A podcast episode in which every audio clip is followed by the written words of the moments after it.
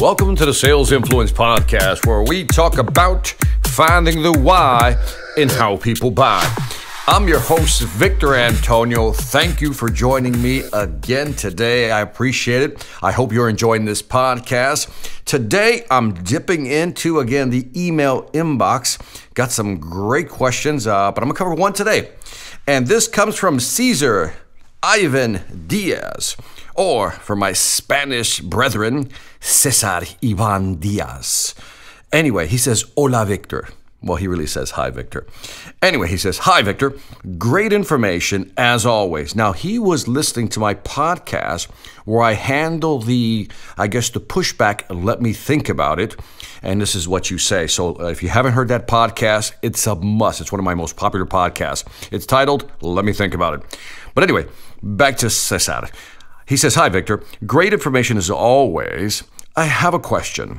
Suppose a former client for consulting services, parentheses, here it comes, we worked together in the past and was very satisfied with the services we provided for him, who says, I'm interested, I know I need this, but not right now, maybe sometime in the future. And you know that it's a legitimate and sincere answer. Since you know they have more urgent projects on hand, my question is how can I stay in touch without being annoying or pushing? Blessings, Cesar Diaz. Right? So let's kind of go through it again. Uh, great information, thank you. Again, I have a question. Suppose a former client for consulting services, a former client we've done business with in the past, they've been very satisfied with the service, who says, I'm interested. I know I need this, but not right now, maybe sometime in the future.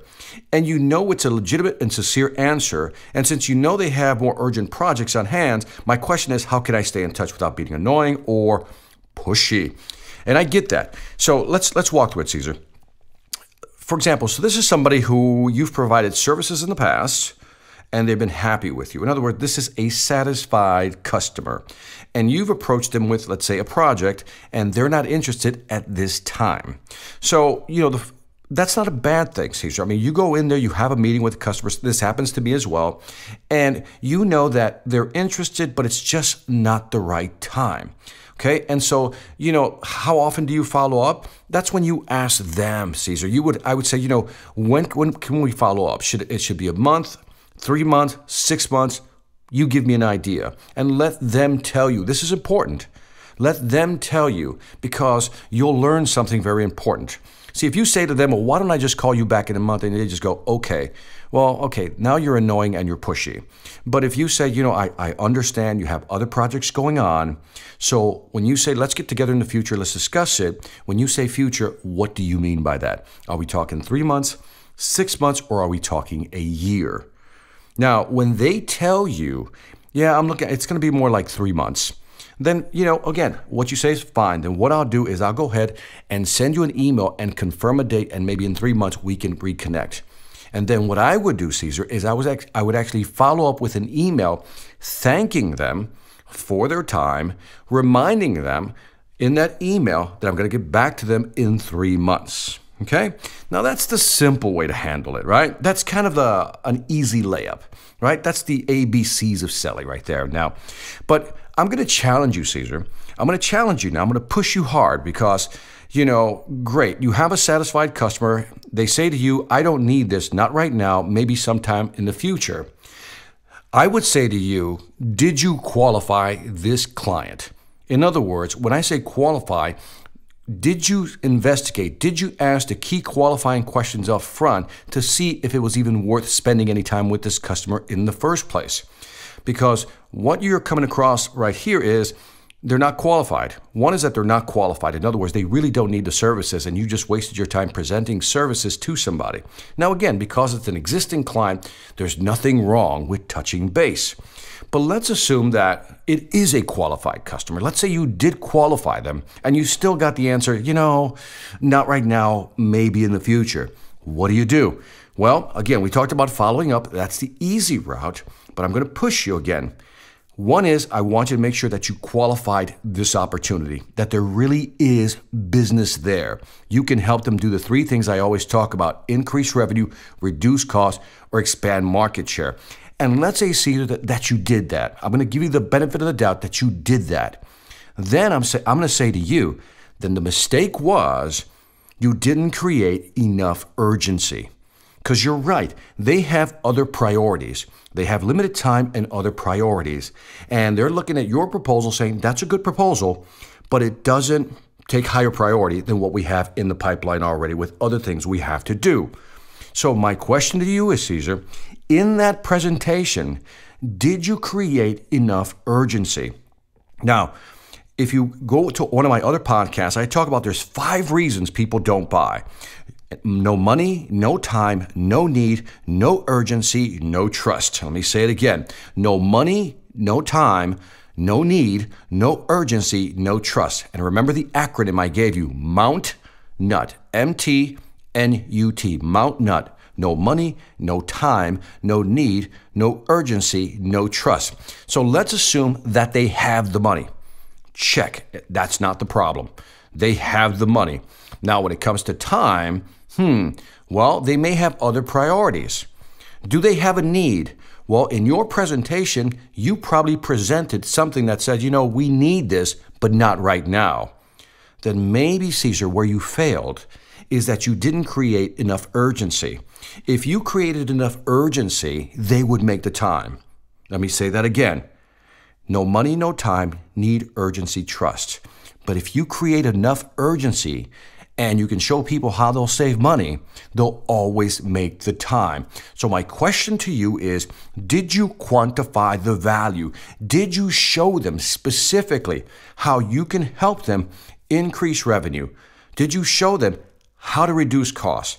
Did you show them how your services can help them expand the market share? And when I say show them, did you put a number to it?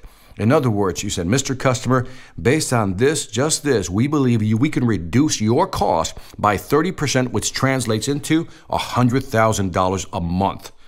And if we do this, this, and this, we know that we can increase your revenue by 20%, which puts that at about $50,000 a month in additional revenue for you. So that's $150,000, Mr. Customer.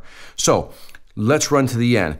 They say to you, I'm interested, I know I need this but not right now, maybe sometime in the future. And again, you ask them, when you say the future, what are we talking about? Three months, six months, 12 months, right? And they say to you, well, we're kind of looking at six months. And then you would say, if you've quantified the value, you would be able to say this six months. Well, at six months, times $150,000, Mr. Customer, we're looking at about $900,000 in lost revenue opportunity. Do you have the luxury to wait six months to let almost a million dollars go to waste? Do you see how that's much more powerful, Caesar? When you have a number that quantifies it. So when they say, let's get together in the future, you tie back to how much money you're going to save them or help them make, and then you quantify that number. Because if you do it the right way, they're going to say, wow, I never looked at it that way. So over the next six months, I'm going to miss out on a million dollars of opportunity. Then they'll be able to compare it with other priorities in their brain and say, maybe we should look at this opportunity right now. So, again, maybe part of it was that you did not create a sense of urgency. So, to answer your question, yes, you know, again, when they say in the future, you say three, six, a year, but you let them tell you, you don't suggest it, you let them tell you. But I still say that maybe part of the problem is that you didn't quantify the value. There is no urgency, so they're not going to make it a priority for now. And by the way, last but not least, remember there's money, time, need, urgency, trust. And I'm going to assume that they have your trust because you've done business with them in the past. So trust is not the issue. I believe that it was urgency.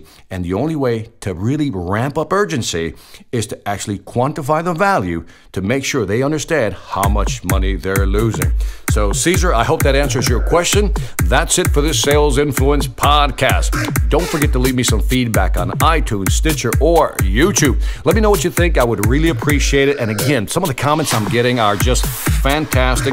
I'm trying to respond to some of your questions online as fast as I can, but uh, they're coming fast and furious, and that's not a complaint. That's a good thing. Also, check out my sales training website, seminarsonselling.com, where you'll find great training videos for you or your team to help you grow your business. I just posted new two new series. Uh, check it out. One's on prospecting. It's a good one. Lastly, I want to thank you for listening. This is Victor Antonio, always reminding you ain't hard when you know how. Take care.